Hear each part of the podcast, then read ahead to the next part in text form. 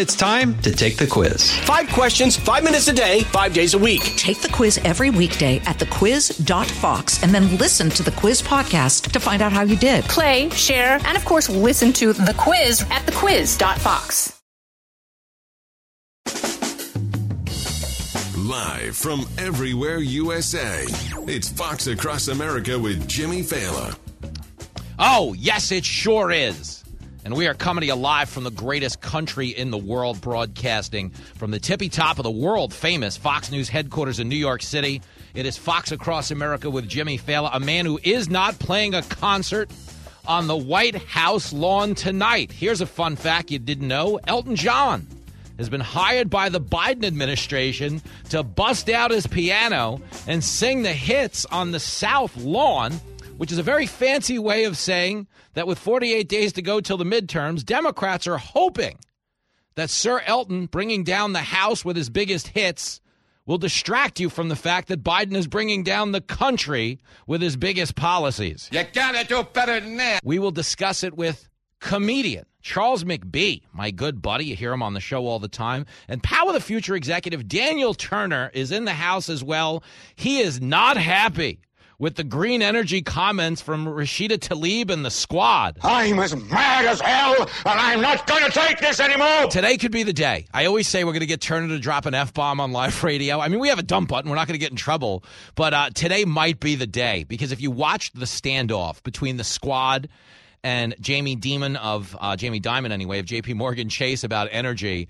He basically heard her lay out their energy policies and was like, They're crazy. and completely insane. Uh, 888 788 9910 if you want to join us in this radio padded room. Uh, a couple of quick programming notes off the top of the show. It is a Friday. We just announced, uh, if you're listening on KRMG down in Tulsa, hey girl, we're coming to hang out Friday night, October 7th at the Cape Town Brewing Company. We're going to be hanging out, doing a live meet and greet from 4 to 6 at the Cape Brewing Company.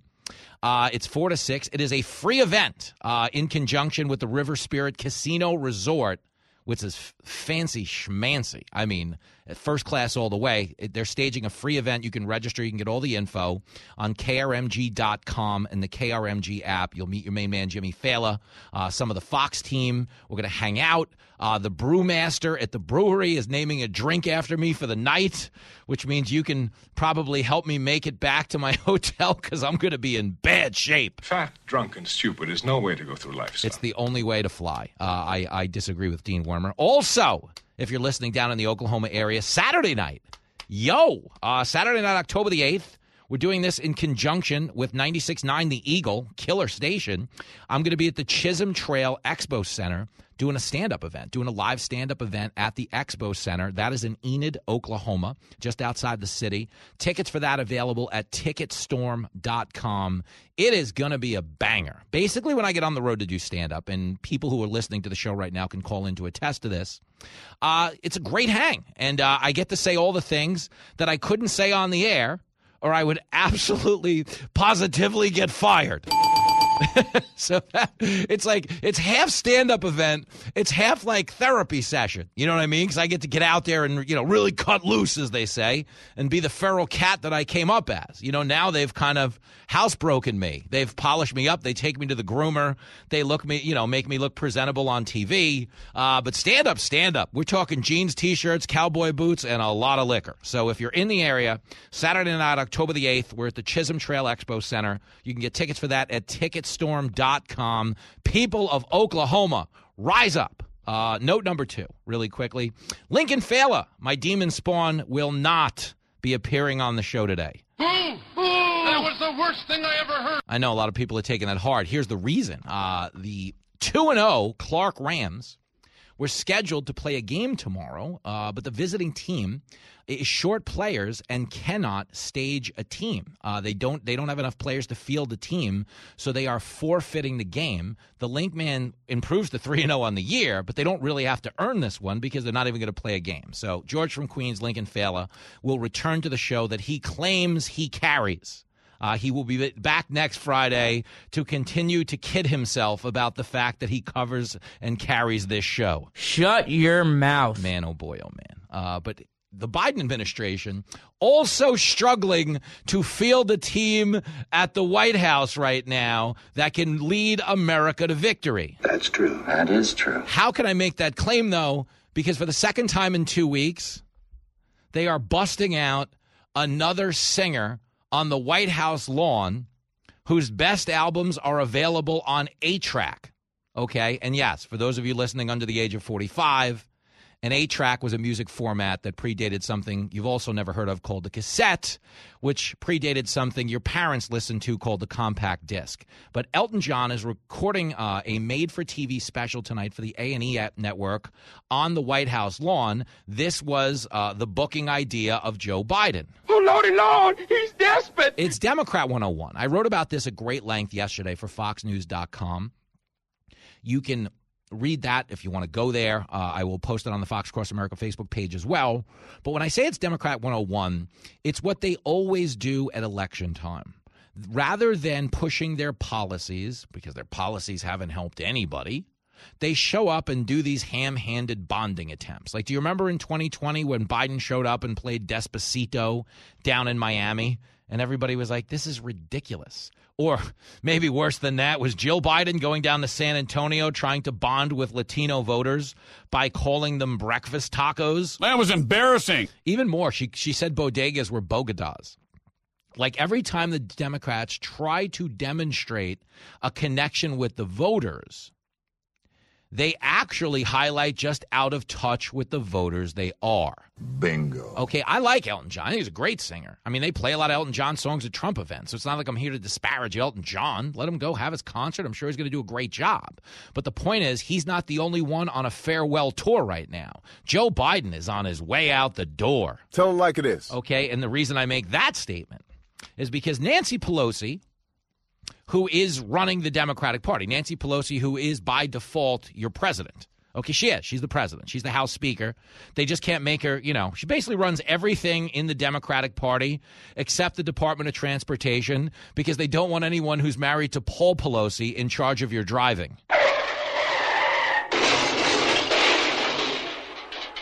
Paulie P., hire an Uber.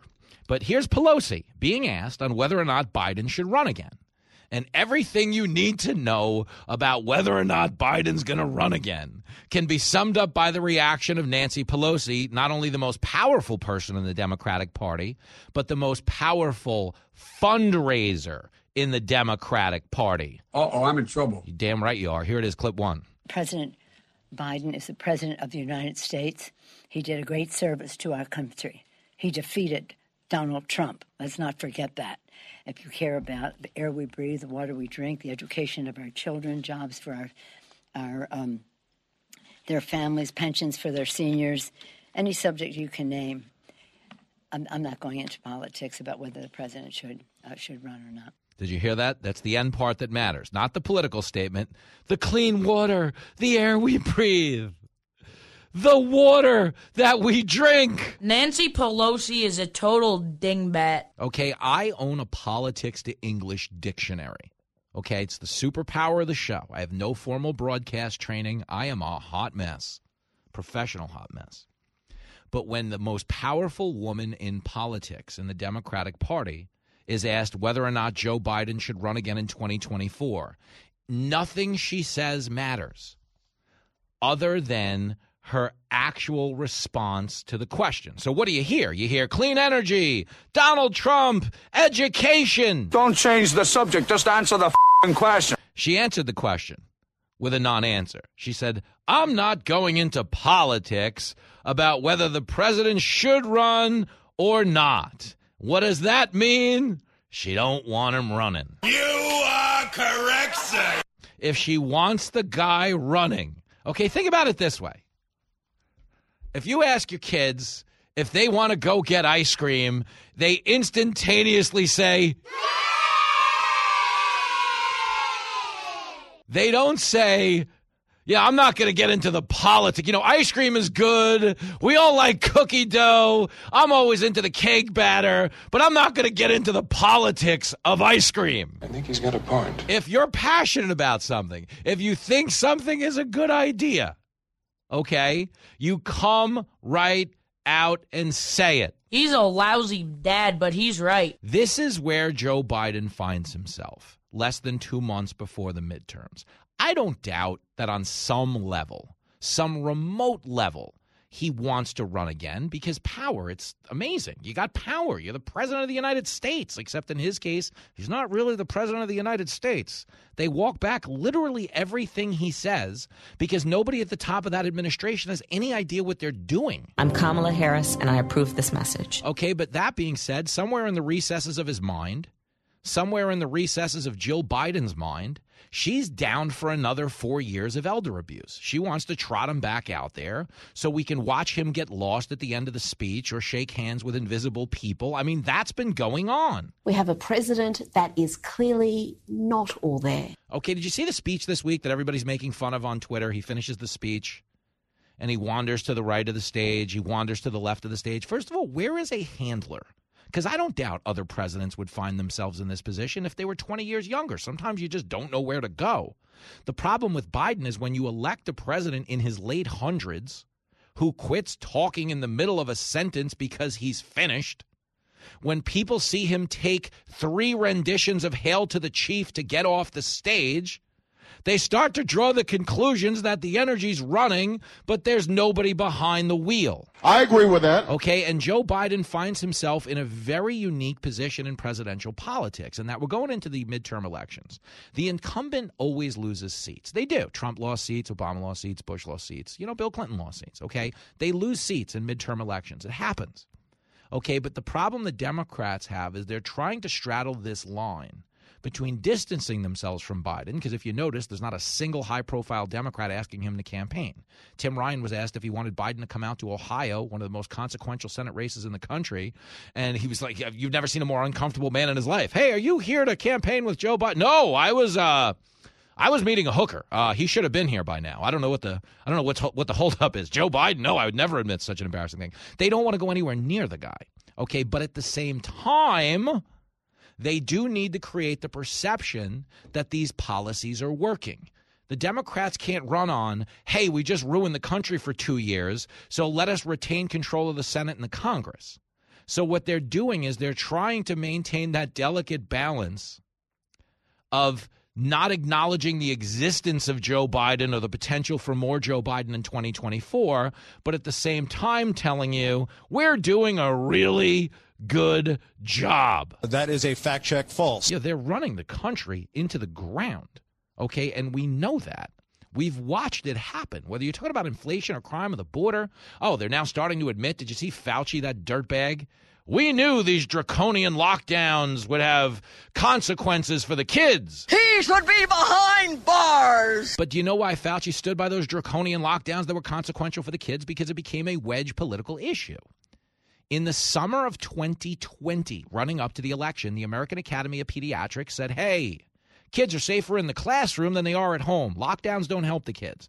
They become depressed, they get suicidal, they harm themselves. Heaven forbid they're being harmed in a domestic household where there's a situation of domestic abuse. Much harder to diagnose that over Zoom than it is in the classroom. Kids are safer in the classroom. But Fauci and the Democrats put the politics before the people as they always do and the kids didn't go back to school in the fall of 2020, despite our own American Academy of Pediatrics saying they should. But that Fauci advocating for the establishment wants and needs. Why? Because the teachers union is the biggest lobbyist group, the most powerful organization in the Democratic Party, meant the kids had to take a back seat for a year and get royally screwed up. We have screwed up a generation of kids because the politics were more important than they were. Fauci is very much um, emblematic of what Biden is career politicians. The power more powerful than the people, more important than the people, which is why you've got an Elton John concert at the White House tonight. They can't really own Joe Biden's policies. At the same time, they don't want to say, hey, this guy sucks, get him out of here. So they're going to pretend it's working, trot out a couple of popular singers like James Taylor and Elton John to sing along, and hope nobody notices while they're passing the tip jar back and forth between the pianos. It's the rock album that's got audiences sneaking into the country. White House Records presents Elton Joe.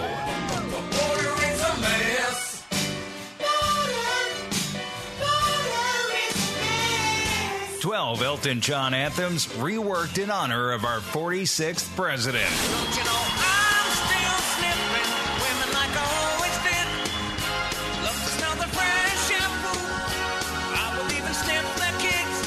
So good, it's like a drug. Don't let my son smoke crack on me. Cause then he gets naked. It always winds up on TV. Elton Joe, coming soon to a retirement home near you. Lost my damn mind. I lost my damn mind.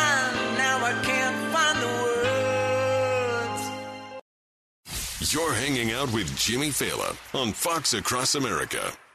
The Will Cain Show is now dropping five episodes a week. Join Fox and Friends weekend host Will Cain as he tackles the latest headlines from his unique perspective, along with thought provoking interviews with leading figures and live calls from viewers and listeners. Listen wherever you download your favorite podcasts.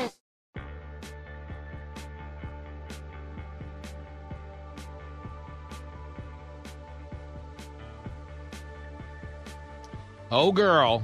It is Fox Across America with Jimmy Failla, your radio buddy. Also going to be your TV buddy tonight. I will be on the Fox Business Network at 5.30 with the great Brian Brenberg.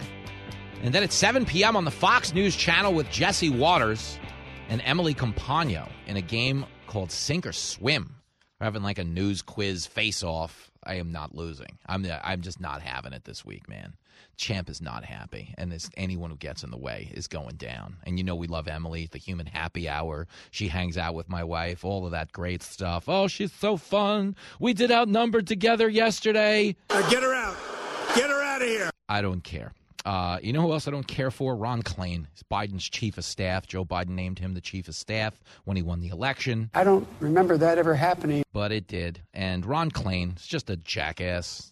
Retweet some of the dumbest things you've ever heard on Twitter. Uh, but he was asked also about Biden running and said again that it's his intention to run, but obviously something could happen. Yeah, that something is called reality. Here it is, clip two. You know, as he said, he intends to run, and uh, that's kind of the formulation he has to give uh, to not like trigger federal election law and require us to file a bunch of forms and wh- whatever. Um, uh, that is definitely his intention. Uh, obviously, something could happen. Uh, as he said, he's a, he's a believer in fate. You know, he's seen all kinds of things in his life, so he's not going to say where he'll be in December today. He respects the fact that a lot of things can happen, but it is his intention to run, uh, and uh, I, I believe he will run. If you like Biden so much, name three of his complete sentences. He's not running, just so you understand. He's not running.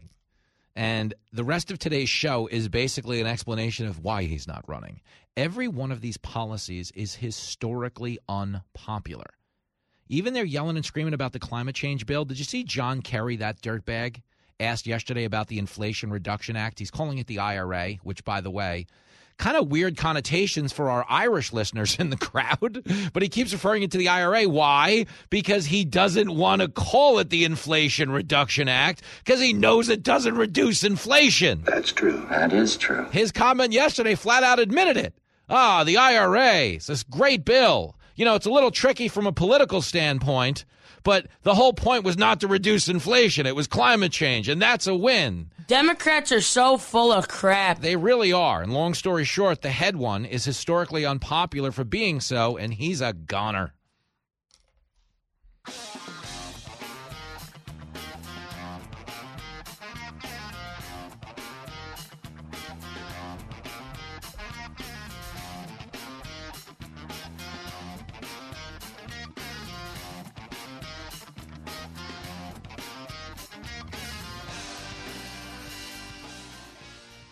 Oh, girl.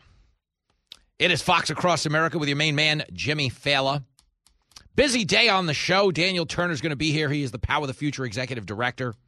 Comedian Charles McBee, guy I started out with here in the city. He's actually our dog sitter. He watches Bixby uh, when we go out, you know, and take the occasional Failla family vacation when the Jackson Three get together, rent a convertible, and just drive places. That's what I do with my family. I, I share this stuff a lot with you guys.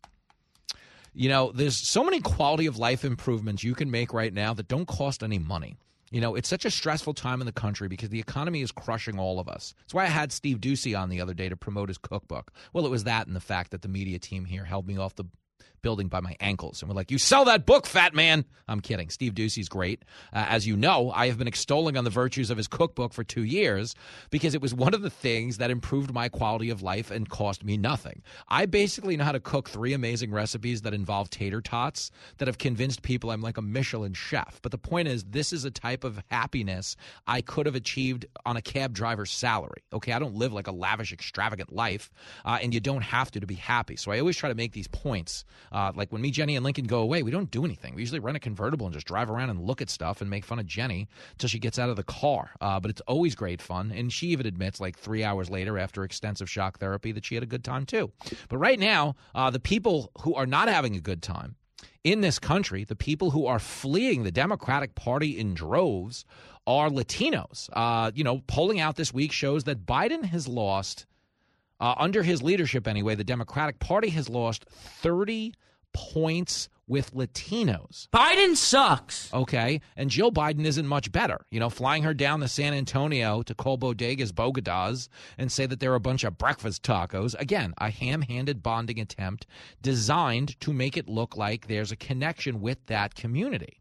But when the Democrats speak to minority communities, what they usually highlight is just how little of a connection there happens to be. If you have a problem figuring out whether you're for me or Trump and you ain't black. Or who could forget Hillary Clinton pandering uh, about carrying hot sauce? Hot sauce. Really? Yes. oh, I mean, if we're going to get into Hillary, by the way, who could forget Hillary uh, putting on a little bit of an accent that I got to be honest does not uh, sound like her original one. It sounds a little bit like she was playing to the demographics of the room when she talked about how energized she was for the fight. I don't feel no ways tired. Okay, the Democrats have a big problem right now with the minority vote because, and I said this on Outnumbered yesterday. Okay, the Democrats have empathy as their brand. That's their brand, okay? We care. We're here from you. But empathy as a trait means you actually go out and help these communities.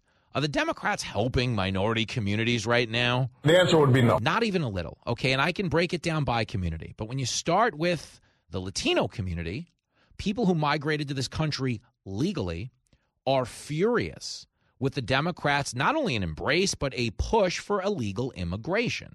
Illegal immigration puts people on the government teat. Okay, it costs taxpayers money.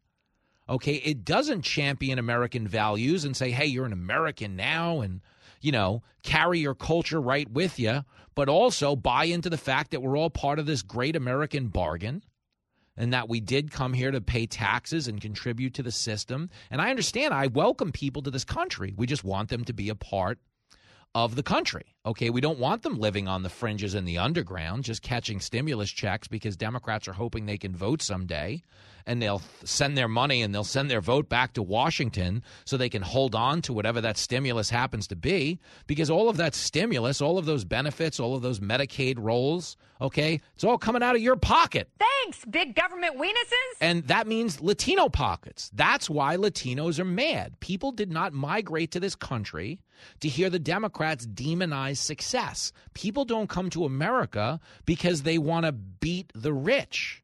They come to America because they want to join the rich. He knows what he's talking about. They, again, they don't come here being like, oh, the rich are screwed. No, America's the land of opportunity. That's why people come to America. They want to make a better life for their family.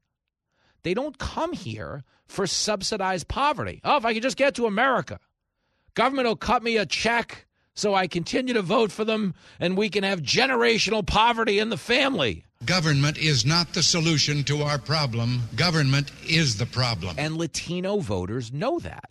That's why the Republicans are having the surge that they do. You look at someone like Mayra Flores, who was on this show, first Mexican born woman in Congress, okay, in a district that historically votes Democrats 76% of the time.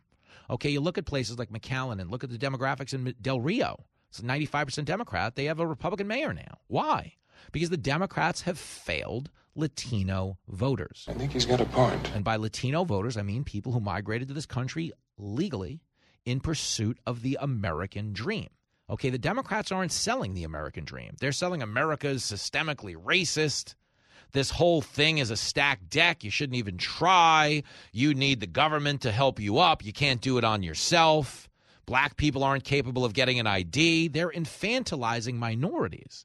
And they're selling them this farce that America somehow is a bad place to be.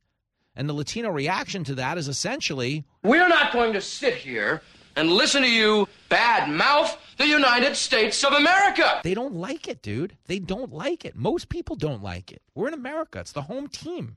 You don't buy season tickets to the Yankees because you want to root against the, you know, the team. When you're right, you're right, and you're right. People who are risking their lives to come here aren't coming here to badmouth the place. Okay, you come here because you're in on the joke. This is it. You got into the hottest bar on the strip. Got the best drinks, the best looking women, the best decor, the best everything.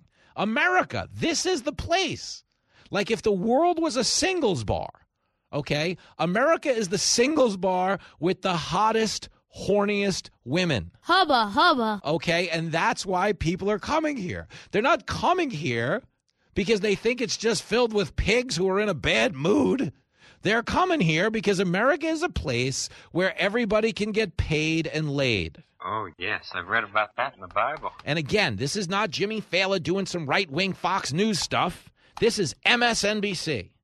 Here's Paola Ramos, who flat out said Democrats are losing the Latino vote. Here it is, clip 12. Fast forward to where we are now, we're not just talking about Mayra Flores. There's three Latina Republicans in South Texas that are running for office that are completely transforming the dynamics of politics in Texas. Right? And I think the message is that suddenly this hypothetical question of can the Rio Grande Valley, no, this stronghold for the Democrats, this majority Latino region. Can a place like that suddenly become the region that gives Republicans this final push they need through the finish line? That used to be a hypothetical question. It no longer is. No, so I think the point here isn't to really sensationalize this story. We're not trying to say that Republicans are winning the national Latino vote. What we're trying to say is that Democrats are losing it. No, and the Latinos are sending a message, hmm. and we need to listen. Imagine that. Okay. And did you hear that nod along? Hmm. Okay, here's more of this. But what she's saying is the Democrats, again, they're still in the lead. The the Democrats were plus 34 with Latino voters. Plus 34. You know what they are now? Okay, they're plus 11. That can't be good. No, because they can't win elections without minority support. The Democrats lose overwhelmingly in other areas. And essentially, they've been able to hold on and monopolize minority support by demonstrating empathy as a brand. We care about you. The Republicans are a bunch of racists. But empathy is a trait, meaning get out there and help these people. Get out there and deliver and improve the quality of life in minority communities. Dude, not even a little.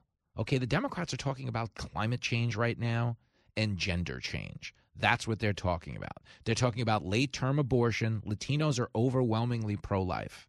Okay, overwhelmingly. Very religious community. They're overwhelmingly pro life. They don't want to abort babies in the third grade. Okay, sorry, Stacey Abrams. Sorry, all of you maniacs in the Democratic Party like AOC who are out there, you know, wearing abortion like a badge of honor. In Latino communities in communities with traditional family values, in communities that look for the good in life and not the bad, okay, who don't want to be told they're oppressed 24 hours a day, these democratic policies are completely alien to their way of life. Okay, again and again and again, people are calibrated to have fun, to go out and have a good time in life. What the Democrats are trying to sell is perpetual victimhood. There's no fun to be had. Check your privilege. The white man's bringing us down. And that's what the Democrats do. They trot out rich minorities to tell everybody how oppressed minorities are. Come on, don't bullshit me. That's what they do. The AOC's driving a Tesla. She's making $170,000 a year, and God knows what else she's doing and having a good time. And every time she gets in front of a microphone, because she is a low IQ TikToker, She just tells everybody, you know, from her life of spectacular prosperity, oh, it's no fair here. It's like so hard, guys. Like, I don't even know. Like the patriarchy, the Republicans. And, you know, but Latinos aren't bonding with this. They're not flocking to this. They're like, this is stupid. Nobody gets out of bed looking to be a victim. But in the Democratic mindset, victimhood is currency now. And that's why they're losing the Latino vote. Here's a little more Paola Ramos. It's clip 13. The top line here is that immigration has truly never been a top issue for Latinos. And I think that's the myth. The myth is if you talk about migrants, no, if you, if you show these stories, that Latinos will vote for you. That's not true. Latinos care about the economy. They care about crime. They care about jobs. They care about education. That's it. They want to be talked to and spoken to the same way that Democrats would go out for any other vote. No, so I think it's a matter of at least, if you're looking at the story of Mayra Flores, at least matching that. No, at least spending the resources, at least showing up and listening. And I think that's the story here. No, Latinas, as I said at the beginning, they're sending a message. They're drifting away. They're walking away from the Democratic Party. And listen. I admire your honesty. Okay, spot on. They are walking away. They are running away from the Democratic Party because the Democratic Party's message is, you know, welcome to America. It sucks here. Nobody's on board for that, man. The reason this show is successful. I don't know what I'm doing. I'm just honest about the fact that if you live here, as divided as we are politically, you've hit the lottery. Yeah, it sucks right now. They have run the quality of life in this country into the ground. Biden sucks. Okay, in every way. In our lifetime, we have never seen the abor- across the board deterioration of America the way we're seeing under Joe Biden. They can highlight their little things. There's more equity the Air Force is banning the word mom and dad to create a more inclusive gender. We're doing that now, okay? But that is stupid. like, there's no other foreign military that's like, oh, goodness gracious, we got to get this pronoun thing under control. No, they're thinking war, death, destruction, kill. Okay?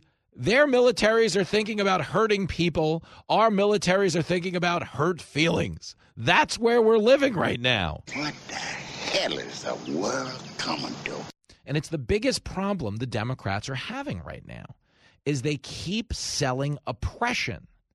Okay, they keep using wokeness as a political weapon. Everything woke turns to but to reasonable people, they don't want oppression.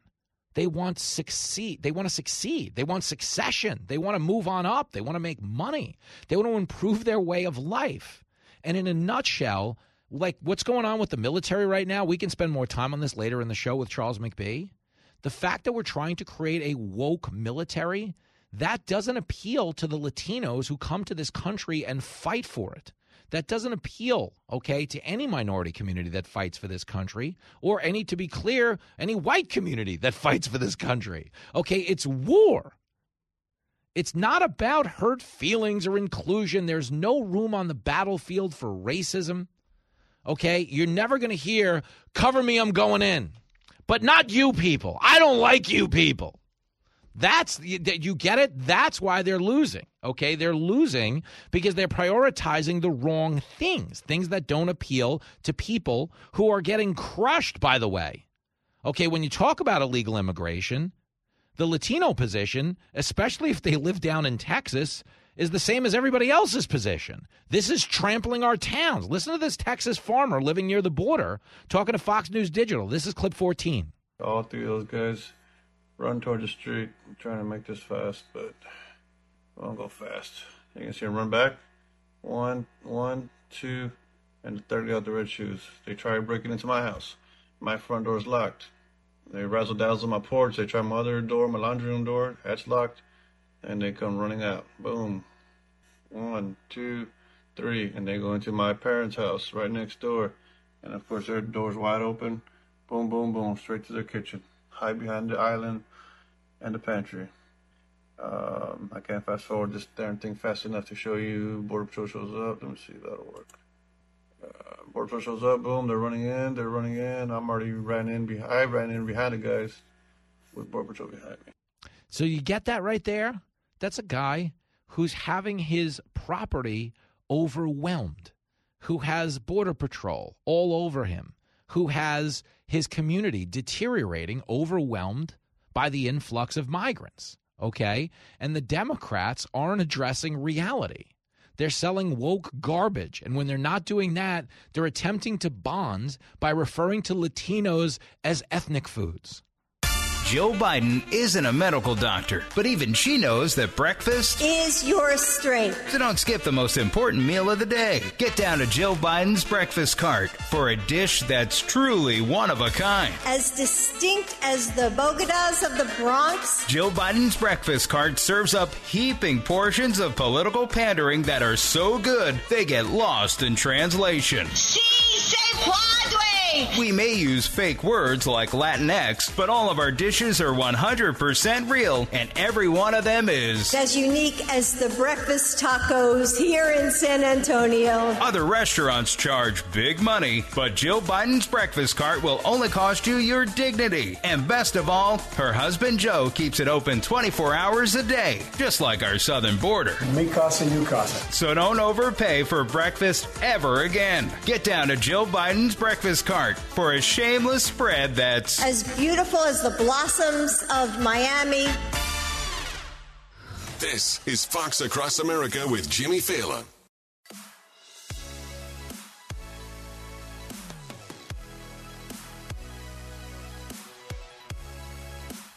It is Fox Across America.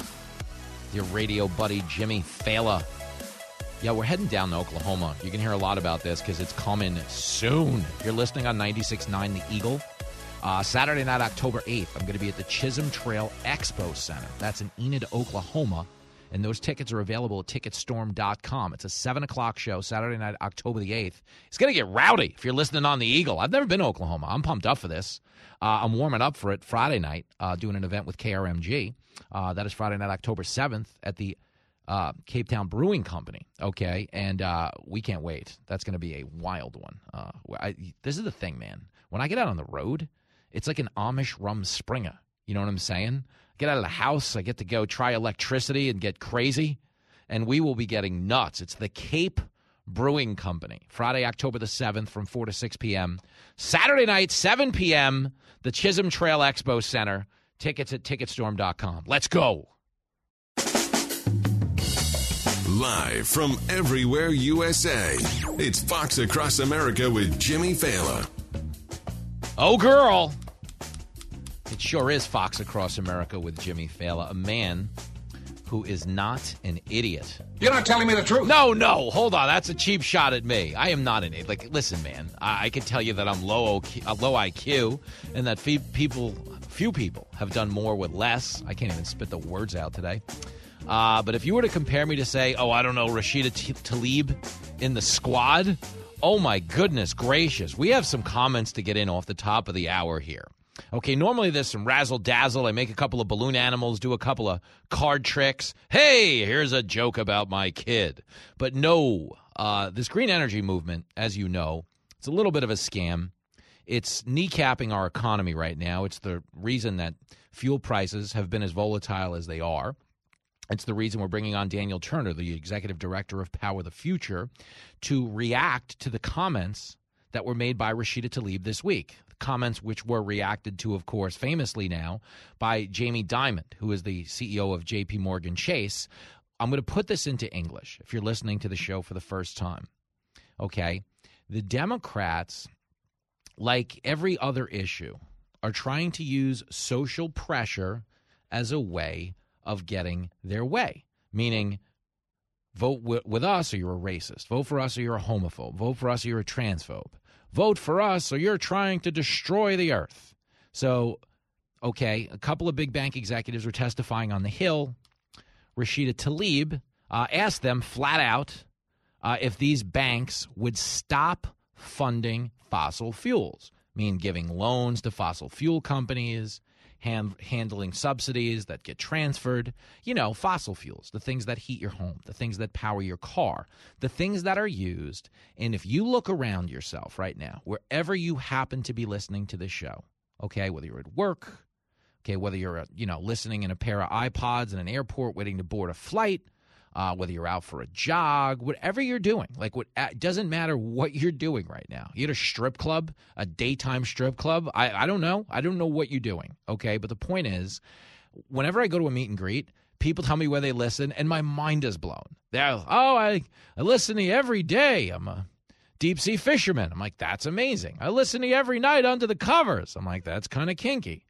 You know, I listen to you at the gym, which I think is amazing. You're listening to some fat guy while you're supposed to be getting skinny. I don't get the point. But people always tell me they listen everywhere. The reason I bring up the everywhere that you happen to be listening is because no matter where you are right now, if you look around, 95% of the products, probably 98% of the products, were made with the use of fossil fuels. I think he's got a point. Okay, everything. You know what else is made with fossil fuels? Can't be made without them right now? Are you ready for it? Electric vehicles. Oh, wow! That's the whole end around when it comes to the war on fossil fuels. We're not going to use them to fill up your car. We're just going to use them to make the car that doesn't require gas. That's stupid. Use your common sense. And we're going to buy all the minerals from China, the biggest polluter in the world by a margin of 10. We're going to save the earth this way. I'm telling you. They're crazy. They're nuts. Okay. And Jamie Dimon, to his credit, guy's kind of politically agnostic. Okay, most of the big bank donations on Wall Street, the, every time the Democrats yell about Wall Street versus Main Street, Wall Street donates about 92% to the Democratic Party. Okay, all of their money comes from Wall Street. That's why they come up with catchy phrases like Wall Street and Main Street. It makes it sound like they care. Do the Democrats really care at their core? The answer would be no. Not even a little. Would you stop it? Okay, but the point is when Jamie Dimon is put on the hot seat about political issues, he very strategically tries to answer questions so he's not embracing one ideology or another. But when it comes to issues of finance, or shall I say financial suicide, to his credit, he was very blunt with Rashida Tlaib when she asked him if he would pledge, if banks would pledge to stop funding fossil fuels. You know, the things that are making 95% of the products in your life right now? Here's that exchange, okay? Clip 24. You have all committed, as you all know, uh, to transition the emissions from lending and investment activities to align with pathways to net zero in 2050. So, no new fossil fuel production starting today. That's so that's like zero. So, I would like to ask all of you and go down the list because again, you all have agreed to doing this. Please answer with a simple yes or no. Does your bank have a policy against funding new oil and gas products, Mr. Dimon? Absolutely not, and that would be the road to hell for America. Yeah, that's fine. That's fine. Sir, you know what? Everybody that got relief from student loans has a bank account with your bank should probably re- take out their account and close their account. You obviously don't care about working class people in frontline communities like ours that are facing huge amounts of high rates of asthma, respiratory issues, and so much more. Cancer rates are so high among my communities that I represent. What would you do with a brain if you had one? Did you hear that? Did you? I mean, really, what she just said? Okay, you obviously don't care about my communities, people of color, people getting sick. Give me what I want. Give me what I want, or you're a bigot. Democrats just call everyone racist so they go along with their stupid ideas. Totally. She didn't hit him with science. Like, how dare you? Not pledged to stop funding fossil fuels. I've got fact A, fact B, and fact C that says you got to do it my way. Okay, she ain't hitting them with the science. Put up or shut up. And she ain't shutting up. Okay, you know the old adage when you have the facts, pound the facts. When you have nothing, pound the table. Okay, the climate people attacking you are pounding the table. Not pounding the facts, they're pounding the table. You don't care about people Folks shouldn't pay their student loans. Yeah, I mean, really think about this, okay, on two levels. One, if people go out there and just shut down their accounts, they're not actually allowed to not pay the student loan. Like, if you owe them a loan, these people are going to destroy their credit. The burden will fall onto us as taxpayers, which means minorities too. You know, the Democrats don't like to admit this, but minorities are regular working people in this country. They have driver's licenses, they own houses, they celebrate birthdays, have big fancy parties, drive nice cars, make mountains of money just like everybody else because they're just people.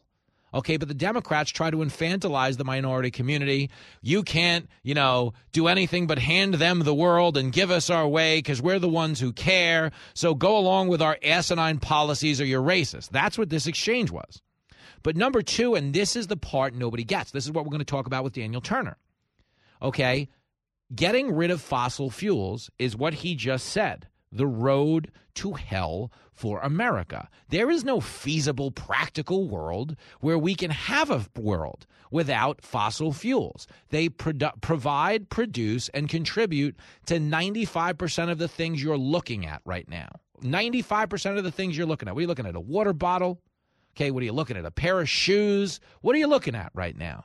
Is it a, you know, old school uh, tape deck? Could be anything. Anything you look. We look. Oh, a computer. Oh, a table. A chair. What are you looking at? Everything you're looking at in this room right now has something to do with fossil fuels. Okay, something to do with them. Okay, if the room happens to be heated or cooled, guess what? Okay, everything.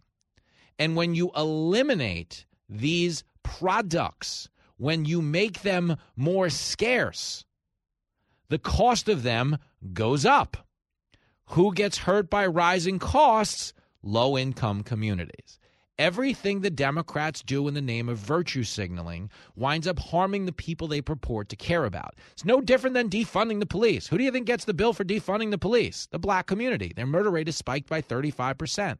The black community wasn't out there saying defund the police the white community, hoping to win political points with the black community, was like, we've got it. We're going to go out, we're going to call the police racist because we care about you folks. You're a loony. That was basically the black reaction. Okay, Charles McBee will be here later. He's a comedian, he's a black comedian. Okay, he was, to his credit, when everybody was burning down Democratic run cities in the summer of 2020, saying there was no world where he or any other member of the black community in their right mind thought we should be doing this without cops. Why? Because in any community, the criminals are always going to be a bigger threat than the cops that have sworn an oath to protect us against them. But in an effort to virtue signal and score currency, the Democrats went out and said, No, you don't understand. The cops are the bad guys, not the murderer we're letting out on bail. No, it's the cops. Sell crazy someplace else. We're all stocked up here. And the problem they're having right now in the Democratic Party in this push for green energy is yeah, they're selling a lot of crazy. They're selling a lot of oppression, but they're not helping anybody. You know, to the earlier poll we were discussing about Biden losing 30 points with Latino voters, they're down 12 points with black voters because calling people racist doesn't pay the bills. Calling people racist doesn't heat the house, doesn't keep you safe. Okay, certainly doesn't keep the stock market up. Do you know what this current stock report is? You know, we always have a guy come on Fox News on TV, you know, at the top of the hour to give you a business update on the stock market. Here is his actual stock market report as of five minutes ago. Ah! No! No! And then he just jumped off a bridge. That's all we have. I don't even want to get into the numbers because all of you who have 401ks are going to check it. You're not supposed to check your 401k. It's like a slow cooker. Set it and forget it. Okay, check it down the road. You check it today, you're just going to be drinking. It's not good. And they've mismanaged everything. Why? Because it's not a pro business climate. The Democrats are not pro growth, they're pro oppression. They're pro things like climate change, which again puts our economy at a huge disadvantage. Huge disadvantage. You know why people are fleeing California? High tax, high crime.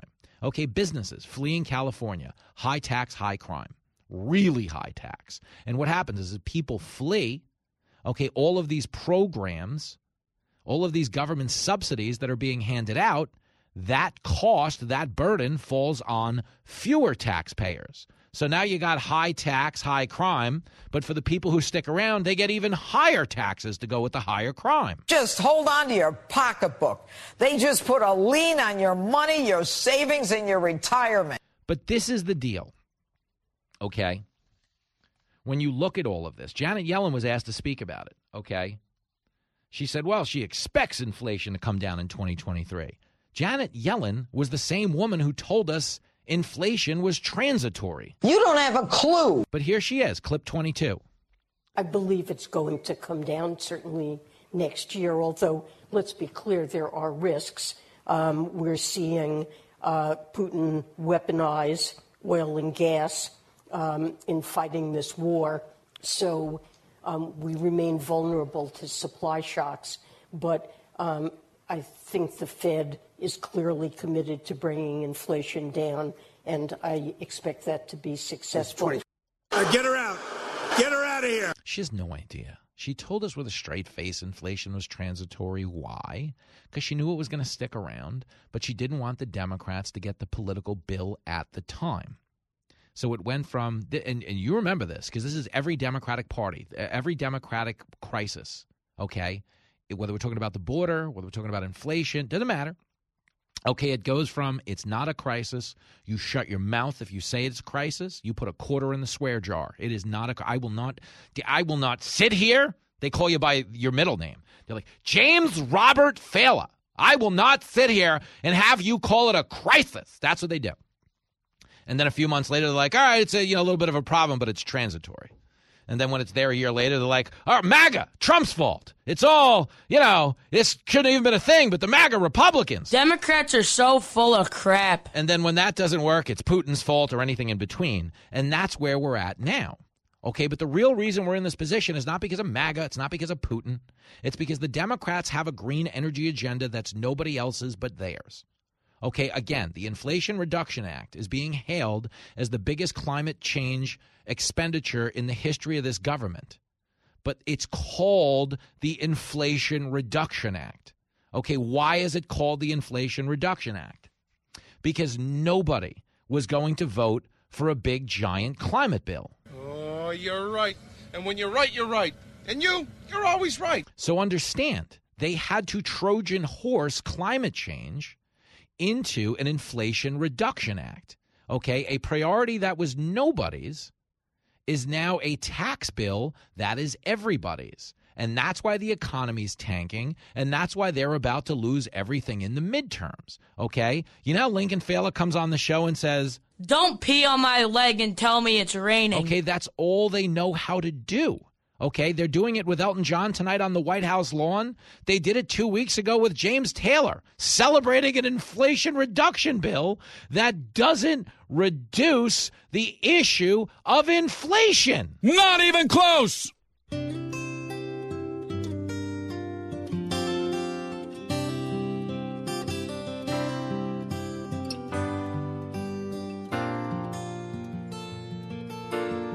The stock market was falling but there was Joe on the lawn saying the bill they passed would help me and you. But inflation is soaring and my savings are gone. Joe can't remember who he's talking to. Joe's a liar and he's insane spend sunny days in the basement with no friends. He's seen hunters' crimes, but the press won't cover them.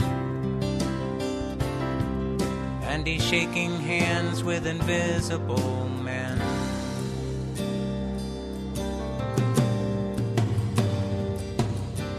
Don't go anywhere. Fox Across America with Jimmy Failla. We'll be right back.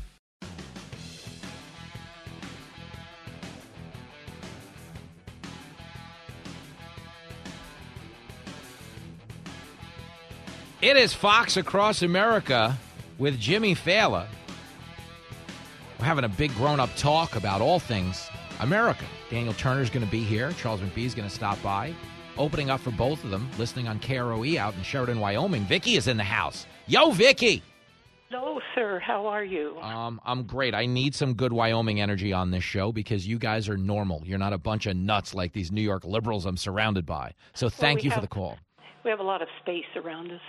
You know, I wanted to make a, a couple of quick comments. Uh, one directly to Ms. Tlaib's querying of Mr. Dimon of his bank. Mm-hmm. Corporate America. Okay, the editor of the Rolling Stone was on National Public Radio. He was being interviewed last week. He flat out said, as his parting remark, oil, gas, and coal are in bed with the Republican Party. That was his parting remark. Okay, why didn't when Ms. Tlaib asked Mr. Dimon, "Does your bank fund oil and gas companies?" Why didn't she ask him, "Does your bank fund solar and wind companies or electric vehicle manufacturers?" I'm going to ask this question: What companies are in bed, to borrow from the uh, editor of Rolling Stone, with the Democratic Party? And you mustn't forget, there's a heck of a lot of venture capital investments that are a whole different ball of wax, but they're out there investing in solar, wind, and electric vehicles. So I only wanted to remark she should have asked both questions. Yeah. Well, listen, to an astute viewer and listener like yourself, uh, you see, you know, the angle here. You see the game being played. Uh, a lot of people don't, and they're just there for the vilification of the fossil fuel companies, and none of them realize that that vilification actually hurts them in the long run. Vicky, we need to send you to Congress. I know you don't want to run, but give it some thought. Call back in in the future. We'll do some fundraising. We'll get you on the ticket. Daniel Turner shows up to agree with everything Vicky just said next.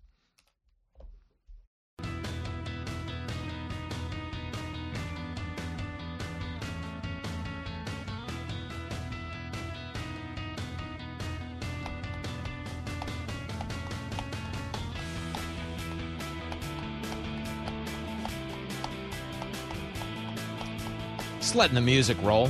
It is Fox Across America with Jimmy Failla. Trying to hold the country together, but really is a mess. I'm bringing in big backup right now. Uh, not only is the founder and the executive director of Power of the Future, but he's about to carry this whole interview because I haven't slept in like three months. Daniel Turner is here. And take it away, Daniel. I'll tell you when to stop talking. Jimmy, it is always great to be on. Let us just remind your listeners that the New York Giants have the best record in football right now as we speak. And I haven't been able to say that in in years. Now, granted, they're tied with eight other teams that are also two and zero, but still, we, it has been almost a decade since I've been able to say that. So that's a good start to the Friday. Yeah, you ain't kidding. You know how they always say, like, as New Yorkers, we got to be on the lookout for anything strange or unusual? Uh, well, Yeah. the Jets won a game last Sunday. like, like, if that doesn't qualify, you- when you see something, say something. Like, I called the cops immediately. I'm like, that doesn't look right. What what is going? Joe Biden is president. The Jets are winning football. Like something strange is happening in this country. I don't I don't understand it. Well, if you And, don't, and, and if you don't, and if you don't believe Daniel, look at the stock market. The stock market doesn't understand it. Oh my goodness no, gracious. exactly. You know what? Who needs retirement savings anyway, right? I, I didn't want to. I wanted to work forever. You know, you know, you know, you, you know the market's doing bad when you log on to OnlyFans and there's 80 year old women selling pictures of their bodies. I'm like, I don't know that this was the plan, uh, but here we are at hitgrannyandthefanny.com uh, because these guys just tanked the whole damn economy. It's a mess, man.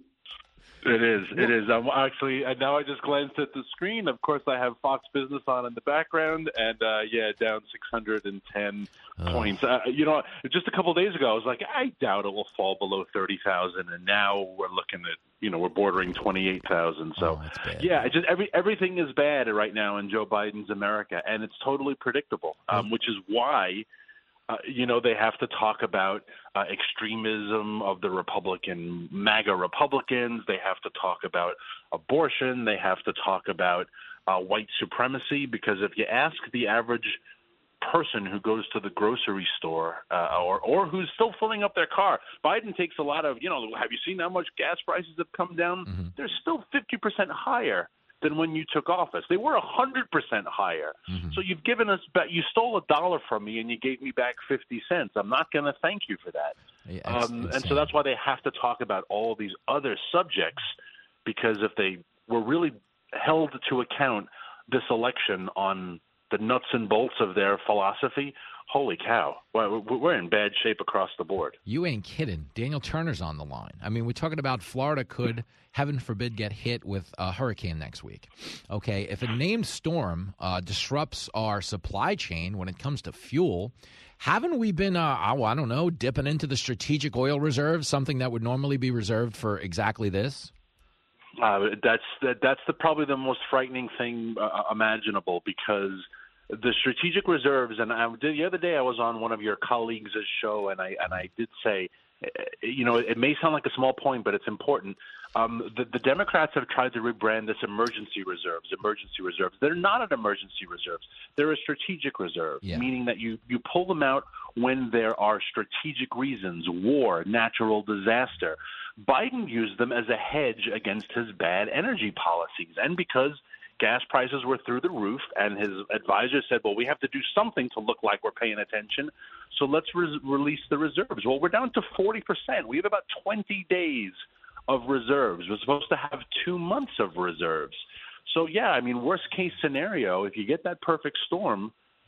I just, you know, you just look at all these things happening and you say, where is it? Is there anyone who's an adult in this administration? No. Right? Is there anyone who's looking at this saying, you know what? Like maybe we should stop doing this, guys, because because things could go bad. Well, uh, listen, if anyone's having that conversation, their name is not Rashida Tlaib. Um, I played the clip earlier of her talking to Jamie Dimon. It's that. So this is my question for you. I, I, it's clear she doesn't understand, you know, climate or banking or anything in between. Uh, the, what I was trying to explain to my listeners earlier is if people right now listening to the show look around the room they're sitting in, everything they're looking at, I, almost pretty much everything in the room is made in some capacity with the use of fossil fuels, petroleum, and stuff like that. Correct? Hmm So- Including her fancy lucite glasses, yes. Yes, thank you. So the point is, when you say, "Oh, you can't finance this stuff anymore," she does she not understand that that is wiping out and would ultimately create a scarcity of product that would crush everybody economically? Yeah, and that is why Jamie Dimon uh, said that that would be a, a, a, hellscape or, or a hellish future for America. And she got very indignant about that. Look, I shouldn't say this on the air because the, the, I, I, it, it may come to fruition. It would be very hard for me to get invited by Congress to testify and actually show up because I have such disdain for you know I'm, I am not a huge big bank fan. Don't get me wrong. This is not kissing the rear end of Jamie Dimon. But I know who Jamie Dimon is, and I know how many people he employs and what his company contributes to the economy. To lower himself, to stand before someone like Rashida Tlaib, to be questioned by these people who are not just morons, but who are bitter, angry, partisan morons, to sit there and say, Lady, you are so damn stupid. You have no idea who is sitting before you. I'm going to give you this 17 part complex question and I want a yes or no answer. Screw you, lady. You know what? You're not my boss. This isn't a trial. I didn't do anything wrong. You're a congressman. You work for us. And for these people to put Jamie Dimon and chairmen of Exxon Mobil and to I would like to ask you a question. Oh God, I I have such disdain for the members of Congress, Jimmy. It drives me insane. Listen, I get it, man. Uh, I I played the clip for, and we, we had like it was so funny because you know the way she frames it is he gives her a no, and then she's like, "Well, then you must hate people of color and our communities and everything." I'm like, "Wait, what?" He he employs them number one, number two, but it's like it's the it's the only knee jerk reaction they have left is like my way or you're a racist, and I think that's the reason though. When you talk about like minority support for the Democrats, they're losing it because Yeah. that's not what anybody wants. No one wants, eh, you know, anyone to get out of bed and just call somebody racist on their behalf. They want actual like help, you know. And annihilating fossil fuels ain't help. No, and and and driving up the cost of all goods not going to help. And look, you want to say to Rashida Tlaib, everything that you people want, that you the left, the environmental left wants, is being implemented. And look at the result. Right, the result has not been good. Now you're trying to convince us that eventually the good will come, right? As as as little Cub Scout Pete Buttigieg told us, you know, when there's enough pain, well then we will turn the corner. So clearly we haven't experienced enough of that pain. So w- what would you want to do different, Congresswoman Rashida Tlaib? Right, look at the cost of all goods and services. Look at the the state of our economy, and you want to double down on this. Um, so just to deal with these people who really don't understand the way the world works. And finally, for Rashida and for the entire squad, you know, in case they haven't been watching the news, every day several hundred Iranian women are, are getting beaten as they're trying to take off their hijab and mm-hmm. protest the regime. Mm-hmm. And they've all been absolutely silent. Not a damn word. Not even this administration. Not the very anemic Jake Sullivan. Doesn't all the Biden national uh, security and diplomacy team don't they all look unhealthy? Like like Antony Blinken, the man without an H, he's always looking around like he's nervous and scary. Jake Sullivan, just like you want to give that guy a, an orange, be like, dude, here's a little bit of vitamin. They all look like haggard and sunk chested and and tired, and I mean they inspire war against America. If I saw Jake Sullivan and Antony, the man without an H, Blinken, and I'm like, that's the strategic res- uh, diplomacy team. Holy cow! Let's invade. America is weak as could be. no, we look like the, the the football team that gets off the bus and they're just like a ramshackle. The jerseys aren't tucked in. Is that what you're telling me? Oh no! Oh, my God. Because we used to get off the bus with a presence in this country. You know what I mean? You'd hear the cleats hit the pavement, and you'd be like, "Oh, we're going to lose by 48 today, honey." Now we're the team. Yeah. We yeah. Now we're people are scheduling us as a homecoming opponent. This isn't good. Now the head coach, when he's done giving the presser, stands at the end of the podium and shakes hands with nobody and looks around the room and is trying to coach this way, coach. Come on. But Biden's giving a win one for the what's his name speech. you know the thing. There's not a Gipper. We got to win one for the what's his name, the guy who runs that thing over oh. there. We got to win one for him, That's Daniel awful. Turner. It You is. It's bad. Jimmy, Go ahead. Jimmy Failla, if President Trump had showed up late to the Queen's funeral, don't you think they would still be talking about Oh, it it's today? the disrespectful and women and the war on women. It was a king's funeral. He would have been there. Oh my God. CNN headline: Did he show up late for the Queen's funeral because she's a woman? Mm-hmm. Let's discuss. You know, to talk about this, bring in our next panel of losers. Trump's um, yeah, just just pathetic. Oh, um, God. So that's why we have to tell jokes and laugh, Jimmy, because otherwise we would go insane. Yeah, no, I'm with you, Daniel Turner. That's exactly what we would do. Well, you made a point earlier about the oppression of the women in Iran. I do want you to know that someone did speak out about this. Joy Behar uh, spoke out on The View and said the abortion conditions here in America are on parallel with the women in Iran. like these, I, again, I'm with you. Uh, but is there a dumber show on television than The View? Like, meaning a less informed show? It, it really is remarkable, um, and it's remarkable that that it has the audience it does. Um, I like to think it's a little bit like watching, you know, Wednesday night SmackDown. That it's just great entertainment, and you just enjoy, you know, watching the bodies collide, and you just, it's just fun. Um, but if anyone really thinks they get their news or their opinions from the View, well, people do, and that's why I look at the state of our country, right, and look at look at the intelligence of our voters. But just to see five um, incredibly angry uh, and just dumb, dumb individuals is really just remarkable. And, and quite frankly, after a while, you get tired of it. I'm not the smartest guy in the world, but the issues I know, I know, and and boy, you just listen to people talk, and it's like, I, you know what? I'm not going to waste my time with you. You're just a moron. Well, that's And- what I was going to say, you know, Daniel. The people who are the least informed are also the most self righteous.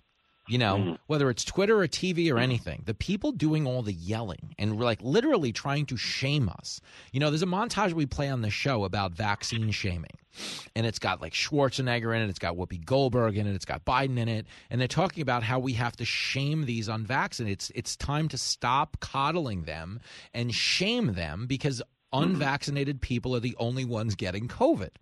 And again, we Yep. know that's wrong. Everyone who's been boosted 35 times. I mean, Joe Biden has been boosted to the point that it's like acupuncture at this point. He's had about 9,000 needles. He's also had COVID three times or two times. And but but that's self-righteousness. It doesn't know any self-awareness, meaning they'll be wrong, they'll yell and scream, but there are women in Iran that are literally getting like stoned. They can't drive, they can't go to a library, okay? I'm going to go out on a limb and say they'd make peace with 12-week abortion.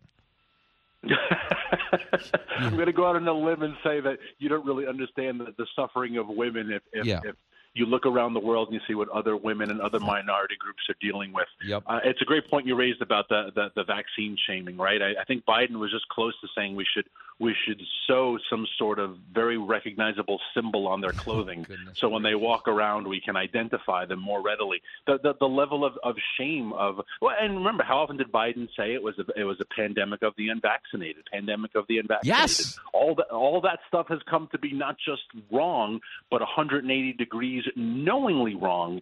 and yet until there's some accountability, uh, you know, until people who perpetuated lies are held to account, we're never going to have uh, uh, the reconciliation we need to move forward. Yep. Last question: The Giants uh, hosting the Dallas Cowboys on Monday night. Uh, listen, there's no Dak Shepard. Uh, the Giants are two and zero. Things are looking up. They've got a, a Dan's Mm-hmm. happy coach. Uh, you think the Giants roll to three and zero? That's the only. That's really all anyone cares about. It's a football Friday on this show. Well, Dallas is one and one, and so you know they are playing at, at Giant Stadium. Uh, I'm going to obviously put all my money on the Giants. I, I even think I will. I, I think we will hold them to no touchdowns. I'll give them two field goals, but but no touchdowns. Yes, let's a- go. Let's go that brave. Listen, it is a one point spread, so all you need to do is show up and win the game, and all of my people get out of this thing alive. Okay, so I'll Yeah. listen. I'll buy in. I like I like the confidence. I like the faith in the defense you showed here too. Um, I think I like to see New York sports back. You know, be- be- between watching Aaron Judge and the, the Yankees, I feel like it's 2000 again, where you believed in this team because you knew they would always win. Mm-hmm. Uh, New York sports is starting to make a comeback. I hope because boy, it's been a rough couple of years. So it's Yeah. great to see. Well, it, it is. It's uh, it, Aaron Judge. I'm trying to go Sunday night with the Link Man. We're going to go to the Bronx, um, assuming he doesn't Oh, hit. fi- if he doesn't hit five home runs in the next two days and ruin and break the record, then those tickets are useless. Uh, but but I, I there's a thing. I'm And Lincoln's like six foot four, right? So he Yeah. should catch the the ball no problem. If I put Lincoln in a 99 jersey, people would think he was Aaron Judge. I could like pawn him off as Aaron Judge.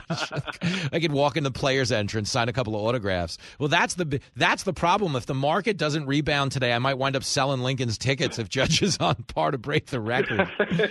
Not my Well, I pay for your electric bill for the rest of the year. Way to go, Biden. I'm to go watch the game at a Hooters. He'd sign up for that. He's a dirtbag. All right, good stuff, man. Keep playing good ball. Go Giants. I'll see you soon, brother. Thanks, Jimmy. Always a pleasure. You're the best. Daniel Turner, the living legend. We're back after this. It's the show that never hits the books. I love the poorly educated. You're listening to Fox Across America with Jimmy Failla.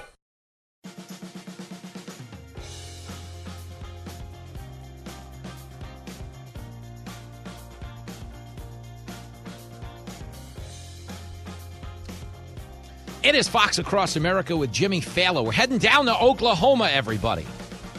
If you're listening on KRMG in Tulsa, we're going to be there. It is Friday night, October the 7th. We'll be doing the show from KRMG. Uh, we're going to be at the Cape Brewing Company Friday night, October the 7th from 4 to 6 p.m. It's a hang with your radio buddy. It is free. The River Spirit Casino Resort partnering with KRMG to make this magic happen. You could register, get all the info on krmg.com or the KRMG app. Saturday night, still in Oklahoma. If we haven't gotten kicked out from partying with Levi May and the KRMG crew, uh, Saturday night, uh, we will be heading over to Enid, Oklahoma. Everybody listening in Oklahoma City on the Eagle, uh, we're going to be doing an event, a live stand up event. Uh, and that's a wild one. It's going to be at the Chisholm Trail Expo Center, 7 o'clock show. Doors open at 6. Uh, tickets available for that at ticketstorm.com. You can hang out with your radio buddy, Jimmy Failla. Our events, I hype them like crazy on the show because if you go to one, you'll feel like you're a part of something magical. I'm not talking about me, I'm talking about the crew. The crew for the show is amazing. It means a lot to me when I come home and, you know, again, sometimes I get to bring my family, sometimes I don't, you know, and if I'm spending time away from my family, like it really has to be worth it to me because I'm like one of those weirdos who actually likes his family. There's like three of us in all the broadcast media. I'm one of them. So if I'm going to be away from Jenny and Lincoln for a night, uh, it damn sure better be worth it. And it always is. Our crowd is hilarious. They make fun of me, they make fun of Gutfeld, talk fashion, they talk about the show, they talk to me in drops like, he's a lousy dad, but he's right. You know, you're all funny.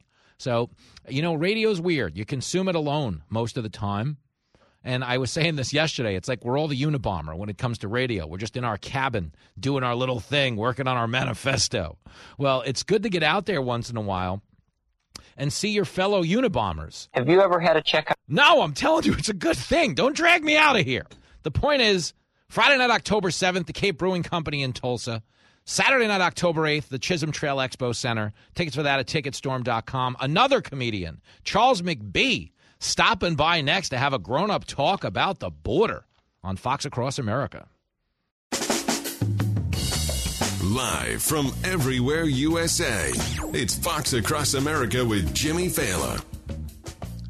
It is the big bad one and only high flying, death defying Fox Across America with your radio buddy Jimmy Failla, promising you no pedophilia jokes in this hour. What the hell did you just say? Well, I make that point because I just want it to be clear that I am a talk show host and not the President of the United States, Joe Biden, who is doing a live event right now.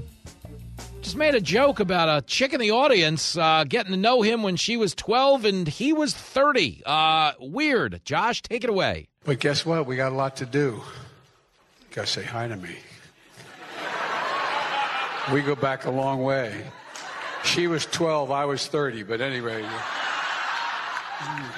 this woman helped me get an awful lot done. Anyway. Back up, you creep. They, what I mean, did you hear that? We go back a long way. She was 12, I was 30. This man needs a retirement home and a warm bowl of soup. We're going to discuss it with Charles McBee. Uh, we can get to your, your calls, text, tweets, carrier pigeons, 888 788 9910.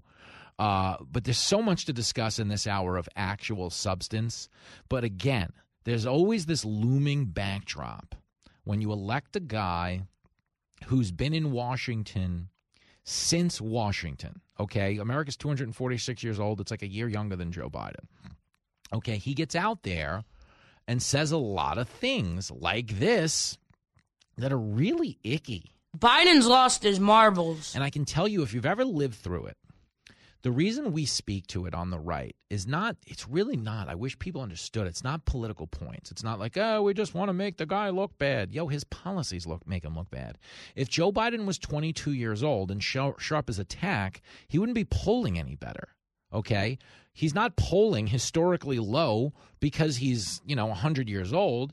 He's polling historically low because he absolutely sucks at the job. Tell him like it is. Okay, on every major front. But there's this other coat of paint on this presidency that to all of us, it's like it's uncomfortable. We joke about it as like a coping mechanism. Because if, if you've had a relative in your life, who was in an advanced state of cognitive decline, you know at times they do lose their filter. They do say really weird things. They sometimes just snap on people and put them down in weird ways. You're a lying dog faced pony soldier. You know, you just don't know what the hell's going to come out of their mouth. And here's a news flash neither do they. Make sure the television, the, excuse me, make sure you have the record player on at night, the, the, the phone. You know, it's a mess. And the point is, when you start getting into like pedophilia jokes, yeah, he's going for a laugh. I want to believe. But at the same time, I don't spend a lot of time on the subject.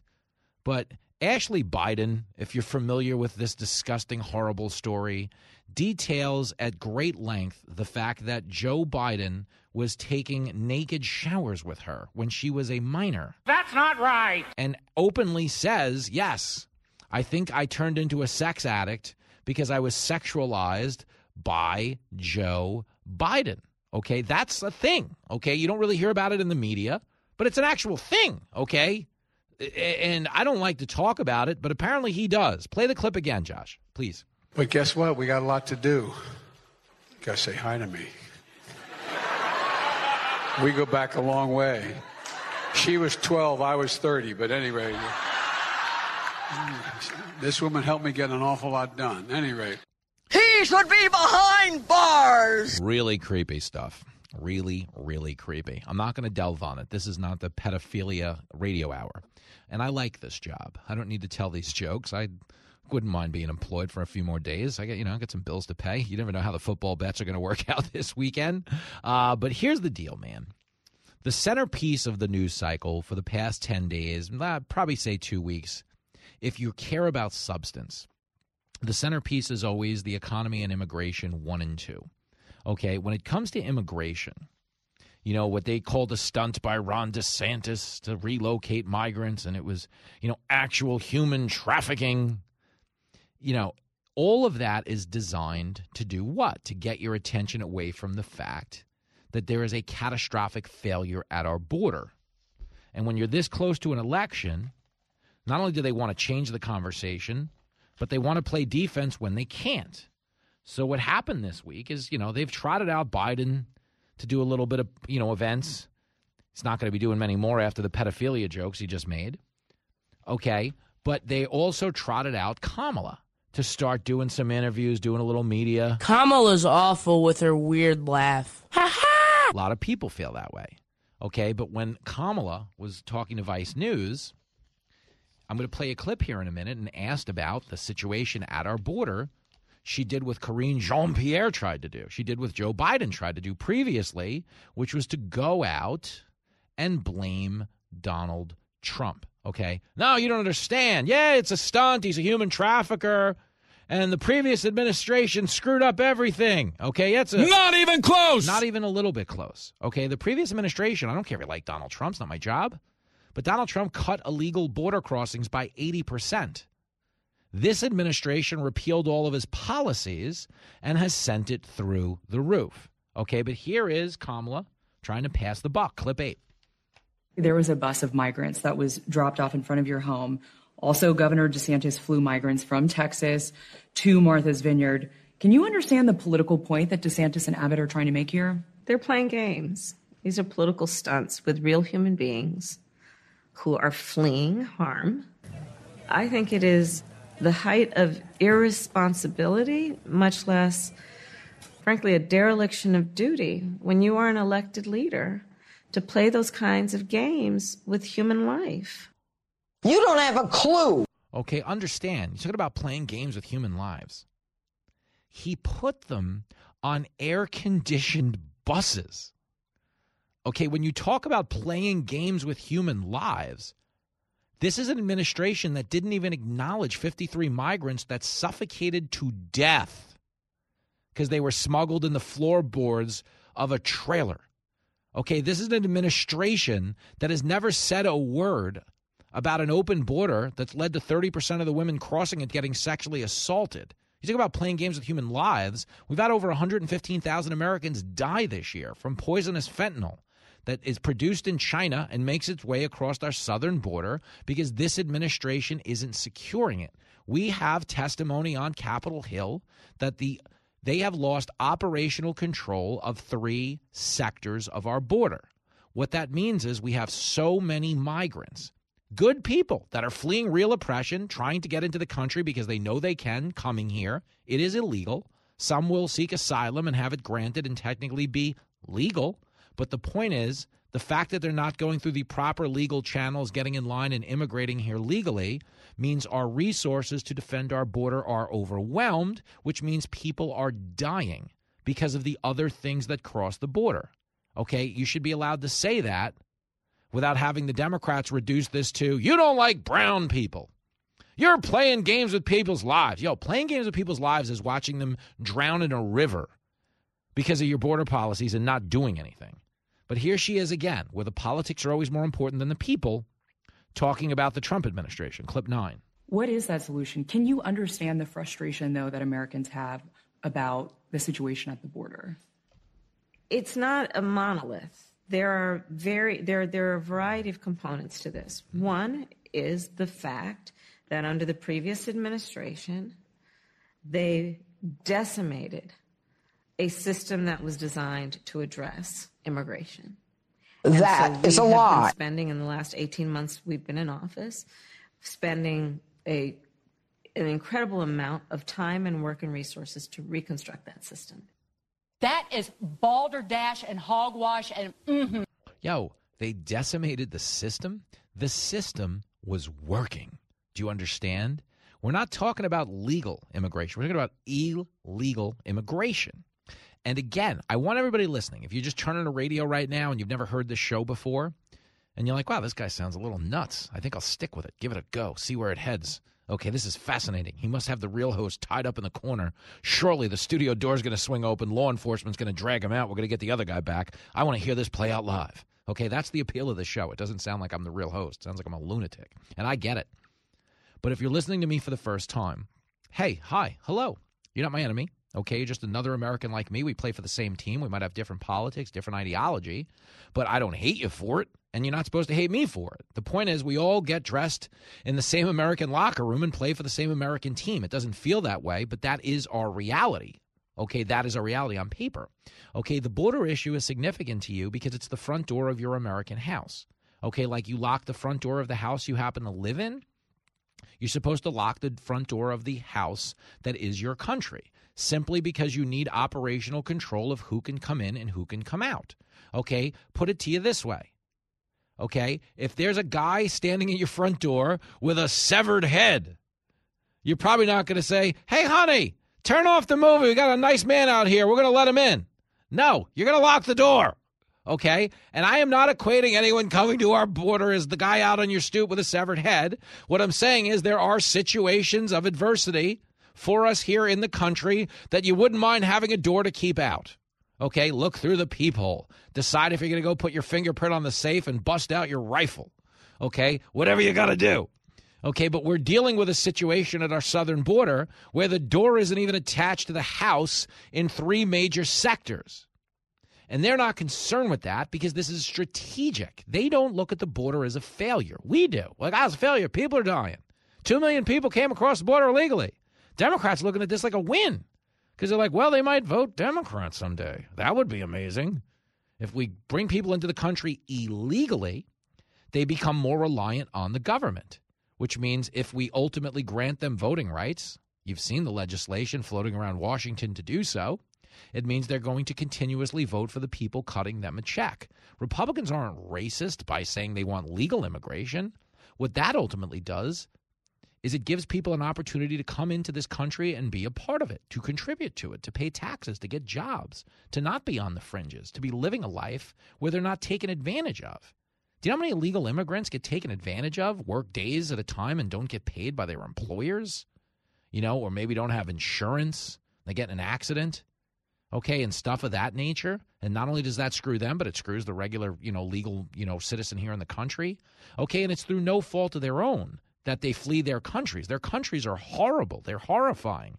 These are good people, 99% of them who want to make a better life for their family. They don't have that opportunity there, they have the opportunity here. So we should be encouraging them to come in a legal, humane way. But we're not doing that because the Democrats don't care about these people. Again, every single person who freaked out because Ron DeSantis put immigrants on an air conditioned bus said nothing, nada, zip, zero, zilch, when people were suffocating in trailers. Remember that. Here's Karine Jean Pierre. Again, go into the last administration, clip 10. It is so inhumane because while we're trying to fix a problem that was decimated, an immigration system that was decimated by the last administration, they're not coming up with solutions. They're using children they're using women and families as a political stunt, as a political ploy, because they don't want solutions at all. I mean, think about that, okay? She is lying her face off. They don't want solutions. They not at all. Are you kidding me? You can't handle the truth. Okay, they're pushing solutions. They're saying bring back the Remain in Mexico policy, enforce Title 42, build a wall. They say it every day. They've been saying it every day since it's been repealed. Okay, but the Democrats have incentivized illegal immigration by losing operational control of our border, by incentivizing the type of journey that gets women sexually assaulted, that sees families drowning in rivers. That's horrible, dude. People suffocating in trailers. Dude, it's a mess. And rather than t- tackling it head on, which is the whole point of the DeSantis shipment up to Martha's Vineyard, they're just trying to pivot to, well, racism, stunts, human trafficking. It's not solutions. There's a solution. It's get every one of these jackasses out of office.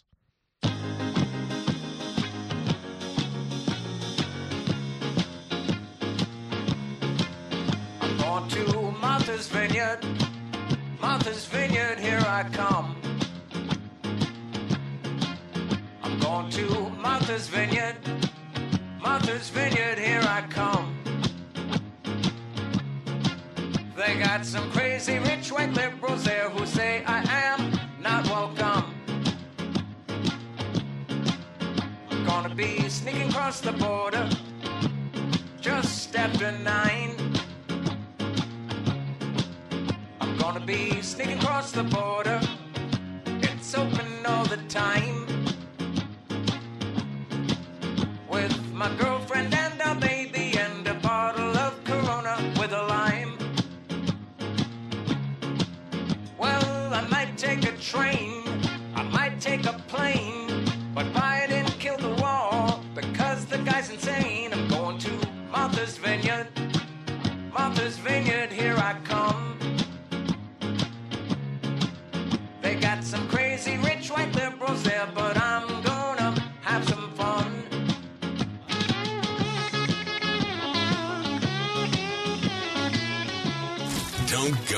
Anywhere. Fox Across America with Jimmy Failla. We'll be right back.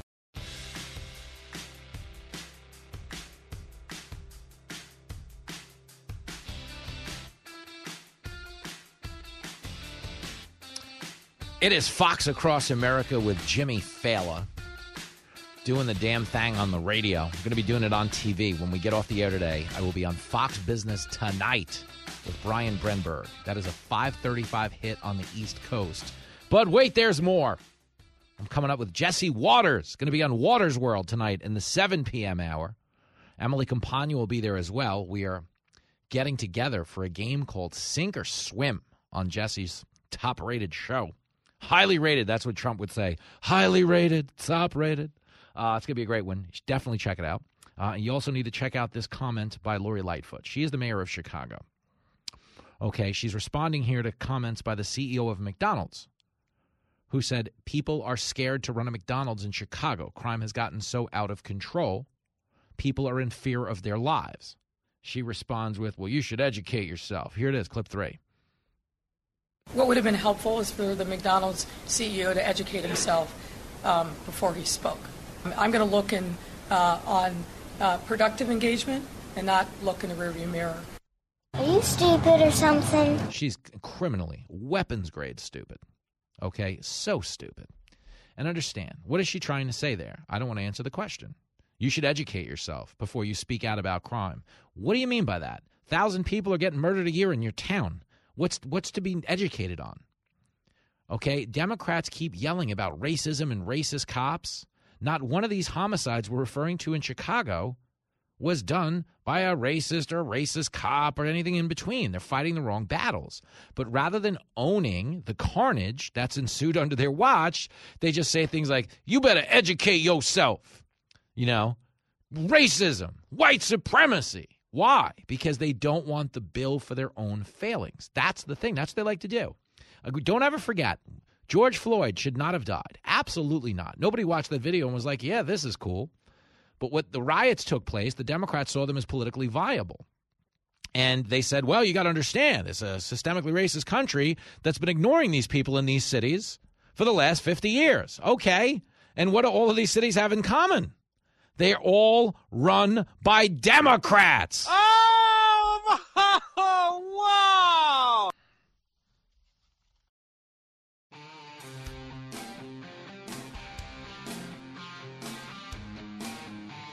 It's the rock album that's got audiences sneaking into the country.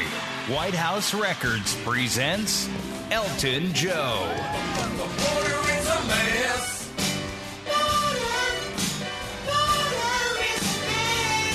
Twelve Elton John anthems reworked in honor of our 46th president.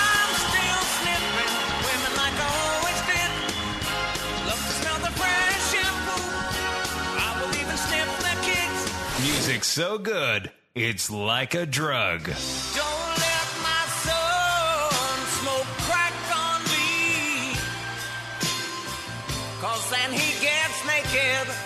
It always winds up on TV. Elton Joe, coming soon to a retirement home near you. Lost my damn mind. I lost my damn mind. Now I can't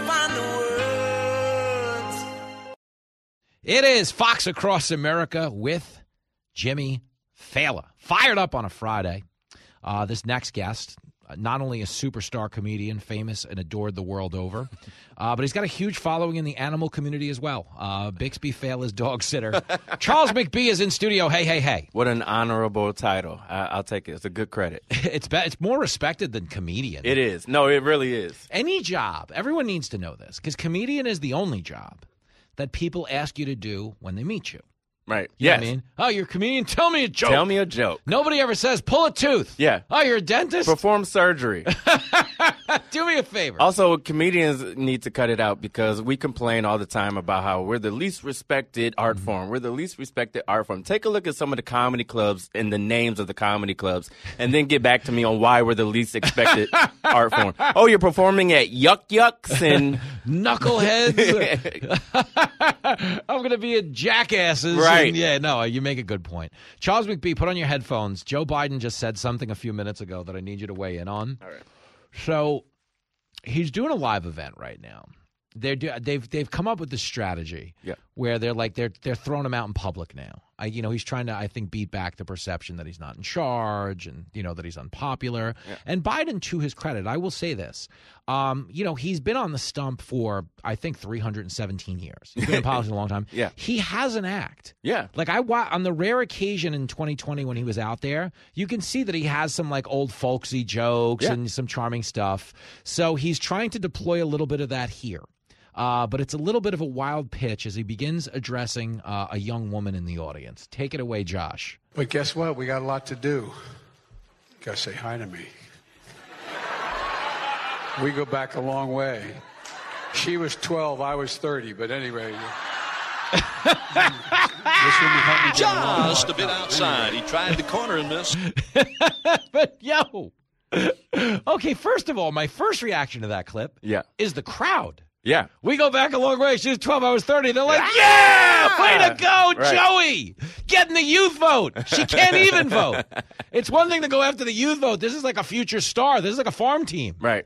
But, uh, But uh, to be fair, Hmm. to be fair, if the last guy were to make a joke like that, we'd be all going, ah, he's being funny. It's ah, people are oh, overreacting. not on the left. The left would have been like, hey, he's banging little kids. The left would have. No, but I'm saying you the the ba- his base, the Uh-huh. right, would have been the like Trump, the Trump base. the Trump base. Oh, this- they would have be- been like, oh, he's just joking. It's fine. Blah blah blah. You let, let me be very clear. Everybody in both parties overlooks too much. Every. I, I concede that point Correct. second. You know what I mean? Um, and that, that's why I always think people in their bubble are misleading themselves Yeah. because their priorities aren't the rest of the country. It's like a lot of people think like Trump's going to run again and he's going to win because Biden's doing bad. I'm like, you don't understand how much people hate Trump. Right. You know what I mean? And how many people, as much as they don't get out of bed worried about January 6th, they still look at the visual of it and go, we can't let that guy back into power lest Yeah. something like this could potentially happen. Now, it doesn't mean January 6th was what the Democrats sold it to us as, which was an attempt to overthrow the government. I mean, if you're going to overthrow the government, you're probably showing up with guns and people that are less than 275 pounds. I mean, half of the people, they were out of breath from getting up the stairs. We You they know? weren't there to have a friendly conversation. No, no. I, listen, I, I concede points in every single direction. I just think there's been a strategic repurposing. But the Biden thing, and I think the reason it comes up is if you've ever been around an elderly relative that just gets to a point where they do have, you know, they lose a filter. Like we've Yeah. all had the Oh, yeah. grandmother who's like, "You look fat." You know what I mean? yeah. What What are you wearing that for? You're You know what scared to mean? bring your friends around Yeah, yeah, yeah, yeah. He is definitely in a stage, just having been around relatives like that, where you know we go back a long way. She was twelve, I was thirty. Uh, listen, tell the joke if that's the joke you tell, but I don't know that that's the joke you tell in front of two thousand people if you're all there. Right. You know. I, but I also feel like uh, for a long time, or at least in the last how, how long, however long he's been in office now, he's been listening to his very progressive, woke, gender fluid, whatever, all the things, all the tears. He's been listening to everybody in his camp, and now that he's up again, now that he's like he's kind of you know taking the steering wheel back, and he's getting back into saying, you know what, I'm gonna just do me now. Yeah, yeah. You guys go ahead and sit down. I got this from here. I've been doing this longer than you guys have been alive. I'm just gonna say whatever I feel Oh, like yes. saying. Well, I was going to say, and it does look like he's been doing this for Yeah, longer, longer than we've literally longer than we've been alive. A lot of wild pitches out there. Charles McBee is in studio. Well, the big hot conversation in politics this week Yeah. uh, is obviously the border, the relocation of migrants. Right. Uh, there was a Comedy Central host who spoke out about it. Not that you know anything about that No, what are you talking about? Um, but do you think, I wanted to ask you this, do you think it is, because I do think strategically it was a good move by DeSantis and that I don't love the idea of people just getting relocated, but I can qualify that by saying they weren't ripped out of the Ritz Carlton. They were sleeping on streets. But bigger than that is the issue they're trying to draw attention to is like a it's an issue like people I think we really take for granted. Like the border, like these poor people coming here really in a bad spot. Yeah. And it's like we empathize with them. You want to come here and make a better life for your family. Um, but no one wants to talk about like the collateral damage, which is, you know, if the border's open, you know, fentanyl is obviously a thing, and the migrants that are suffocating, getting raped, and drowning in rivers. Yeah. So I actually think if we're talking about whose heart is in the right place, I actually do think DeSantis is 100% right, but you have an opinion. Take Yeah. it away. I now, now I was almost with you until you said whose heart was. Oh, in the no, right no, place. heart. I say heart. Go ahead. Uh, no, I, rebut. I- Go ahead. I Why not? disagree. Why no, you say no? This is a game. Why you say no? This is a game of chess, checkers, and battleship, and sorry, all at the same time. It's a political. No, no, no, no, hold on. That's very good speak because you hear that and you're like, yeah, this guy's right. Chess, but what does that mean? No, it's he's playing. He, he's it's he's playing games with actual human beings. But you don't think they want to they want to close the border? If you, of course, Okay. We, we all want to make sure that the border is safe. Uh, they're not. First and foremost, both sides are not having an actual, real conversation. They may be doing it behind closed doors, Uh-huh. but they're not having an actual, real conversation over border control. Everybody's just like saying what they need to say to speak to their base. Uh-huh. so you think it's like politics? It's politics. And if he really wanted to, and I'm not saying that what he did on paper Mm-hmm. was wrong, but not really giving everybody a heads up, not really No, no. trying to work together. But- like it's it's But politics. But when we talk about it's bubbles- evil genius as this mystery. Uh, Yeah, okay, you're calling it evil genius. Okay, well, mystery. listen. Uh, listen, let's talk about it because he did. They did sign a release to go on the bus. It's like nobody reports the full story. Everybody reports the part of the story that makes their side look insulated and perfect. And I think that's the bigger point you're making is that we're not having a head-to-head conversation. Yeah. It's like Republicans are conversing from their reality. Right. Democrats are conversing from their reality. Correct. And in between lies the human casualty. Exactly. But is there anything funnier than the woke, tolerant, hate has no home here liberals of Martha's Vineyard? Of course, of course. Listen, you will never get me to not admit how funny and ironic and ridiculous it is pointing out other people's hypocrisy. I one thousand percent agree. Hate has no home here, neither do you. Yeah, yeah, yeah. One thousand percent. It's ridiculous. I mean, the, the people living in. First of all, Tim Dillon had a great bit. He's like, you don't send them now, it's out of season, right? but the people in Martha's Vineyard, they're probably like, oh wait, is, is my gardener? Do, do I get a new gardener? What's happening here? Oh, like, oh, it's so true. oh, it's ridiculous. all all of the tolerance talk and the diversity is our strength talk, they were gone in 24 hours. Yeah, they were not in my backyard, yo, not in my home. Because hometown. understand, what everyone expected to happen, if Yeah. you're watching this, is that we knew they'd get kicked out. Of course. We thought they'd wait like three days till it No. was out of the news cycle. No. There'd be a 3 a.m. flight out. They literally on live TV applauded. out of here. and I'm fine with uh, exposing their hypocrisy, as uh, Uh-huh. this other person said before. But I'm not giving DeSantis this he had a Oh! heart of gold nonsense. No, all no. this I- was a political move to expose the Democrats. I, I think. and, and all right, this is where pump we up this is, this is where we differentiate. Okay, I think people that because I've been covering the border for like two years. I think the people who cover it get it. Like if you go there and you, it's It's terrible. It's terrible. It's so bad. It's terrible. Like, and this is what I think when you talk about the hypocrisy. Like, they really did have 53 people suffocate in a trailer. No one said a word. The Yeah. National Guard wasn't showing up. Nobody was sending Yeah. the press. But 50 people at an air conditioned bus. They're like, that's, we draw the line at Greyhound. I- I that's how bad the reputation of busing is, by the way. like, suffocating's one thing, but busing. But Greyhound. Have you seen the conditions on Oh, these yeah, buses? Peter Pan. I mean, heaven forbid he sent them both bus. I, I'm kidding. You're all fine companies. Charles McBee is in studio, superstar comedian. Um, what I think is ultimately going to happen, because I do think there's a con- there's and there is like it was successful in that we are discussing it. we are discussing. and we it. weren't discussing it. I just wish we weren't using human beings. As I wish they weren't there to be used. I wish you know, that, I which wish is what that I think. well. Which is what I think the point is. Um, but if you listen, you know, the migrants themselves weren't the ones complaining. The migrants, you know, there's like three people suing now because obviously a lawyer jumped in and was like, you know, we can make money. Right, right, this right. is- do we have the clip of the migrants thanking DeSantis? It's a really good clip. I know you probably haven't heard it because I don't play it anywhere but here. Obviously, there's uh, this guy doesn't speak for all migrants, and they're not. You know, I'm not trying to do that thing. Well, one Spanish guy said Right. it's cool, so what are we So talking like, yeah, about what do here? we- uh, what's but that's on what politics is now. it's so reductive. Yeah. Well, there's one guy that makes our point, so clearly they must be all on board. Jo- take your time, Josh. But it was from earlier in the week, and we played it, and it was a woman. It was uh, a you know correspondent saying they're thanking Ron DeSantis for sending them here. I just forget what it was billed as. It was at the top of the sheet like two days ago. I can look while I'm sitting here. We're talking to Charles McBee. I tell the audience everything. You know, it's Yeah. normal. You know, like the Queen has a she lifts her pocketbook, and that's a signal to like behead this Right, person. right. I don't actually. I tell them I'm like, hey, I'm about to do the thing with my pocketbook, so duck. I tell them way too much. Uh, but we're talking to Charles McBee about a lot of issues. One other issue I wanted to bring up. Okay, because there's this thing we covered at the top of the show today. Okay, you don't speak for the entire Latino community, nor am I asking you to. Uh, but the Democrats are down 30 points with Latino voters. My take, okay, is that they're prioritizing a lot of the wrong issues, meaning the big push heading into the midterms is abortion and climate change. I don't actually know anybody who's not a really rich white person who Yeah. cares about climate change. Do you? Uh, no. No, really, No, no, no. I say it's a white privilege issue. If we were ever going to talk like prioritizing the weather in 30 years, you're in a really good place. There, we and by we, some other place that I work at, uh, did a segment on this very thing Mm-hmm. where we went to um, a very uh, some Long Island, uh, the Hamptons, Uh-huh. and asked people about climate change, and then we went to Brooklyn and asked people about climate change, and got two very different responses.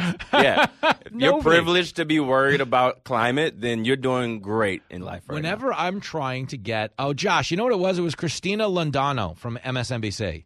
Do you have it? Take it away. So uh, there's activists here, Jose, that are saying that these people were victims of human trafficking. They want an investigation from the Justice Department onto what Governor DeSantis is doing, what Governor Greg Abbott is doing, because they're saying that these people are being abused and used uh, to bring a border crisis deeper into the country. Now, I can tell you they are not angry at uh, Ron DeSantis. They are actually thanking him for having brought them to Martha's Vineyard, where they were they were very well received. But other people, well, they're saying they're being used as political pawns. They don't resent it for now, uh, and they know they're the lucky ones. So, again, you, know, you take it away. No, I, I have a I Uh-huh. have a an, an example. So, uh, hip, I'm a hip hop head. For any hip hop heads out there, they're um, 50 Cent in the game, big Uh-huh. beef. Uh-huh. You know, back in the early 2000s, right?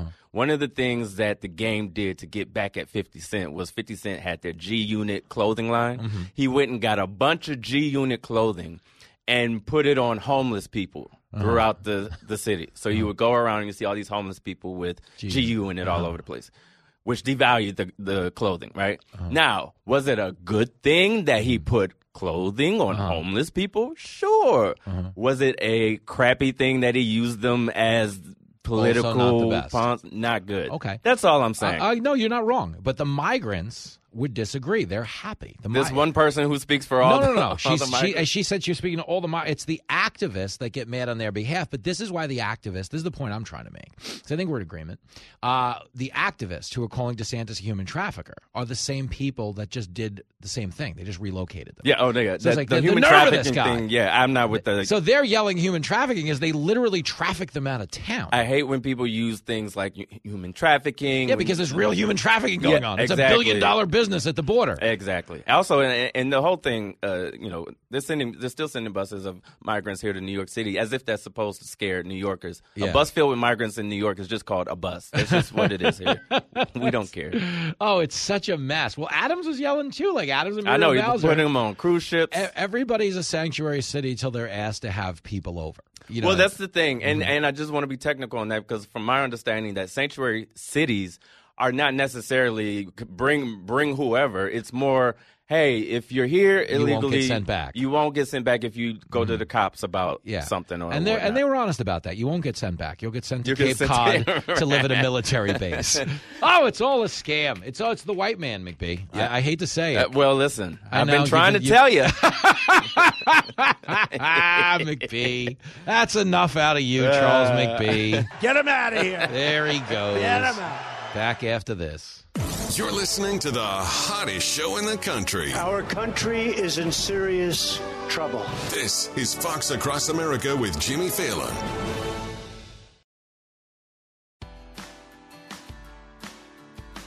Bottom of the ninth here on Fox Across America. Radio party just about over. TV party just getting started, girlfriend. I'll be on Fox Business tonight with the great Brian Brenberg at 5:35 here on the East Coast. Then at 7 o'clock, I'll be joining Jesse Watters and his fabulous hair on Watters World, 7 o'clock on the Fox News Channel. Gonna be a banger uh, if you want to do this in person. Uh, we just announced, man, these are big ones, and they're coming up fast. Friday, October the 7th, Cape Town Brewing Company. Uh, that is with KRMG down in Tulsa, the legendary KRMG. And let me be clear it is the Cape Brewing Company. And I keep calling it Cape Town because I just watched this whole special. Uh, it is the Cape Brewing Company. It is an amazing establishment, and I will be there Friday, October the 7th. Uh, you can register, get all the info at krmg.com, the KRMG app. And then Saturday night, I am at the Chisholm Trail Expo Center. So if you're listening on 96.9 The Eagle in Oklahoma City, I'll be playing the Expo Center, 7 o'clock Saturday night. Tickets for that at ticketstorm.com. It's going to be a wild one. Charles McBee is still sitting here in studio. He has done these shows with me. I mean, we've done, we have played everything. Yeah. Oh, literally. Firehouses, petroleum museums, Everything. benefits, clubs. When you're a comedian, you know, you, you, you play like literally anything they can think of, funerals, Yeah. anything you can think of, somebody will hire a comedian. Yeah, 100%. And they don't always like bring you up in the best way possible. No, They're like, terrible. hey, we're raising money for this deadly disease. Here's a 20 minute video of people who've died from it. Who's ready for some comedy? Horrible. I can attest to you, the listener, none of that will happen at either of these gigs. I'll give you so many other reasons to be sad. I'm kidding. It's going to be glorious. And you'll all feel better about your own drinking problem after you hang out with a couple of radio people uh, or comedians. I mean, that's the one thing about comedy, McBee, as you know. Comics get off stage like heroes. Yeah. And within 20 minutes, the shine comes off the diamond. And everybody's like, oh, this is just some sad guy who's going to watch dirty movies in a La Quinta. That's I right. get it. But you don't have to do that, folks. We can just hang out in person. Have a good weekend. The show is over. Pay up. Get out. Live your life. We don't care. Be a Republican. Be a Democrat. Be a Libertarian. We don't care. Just don't be a.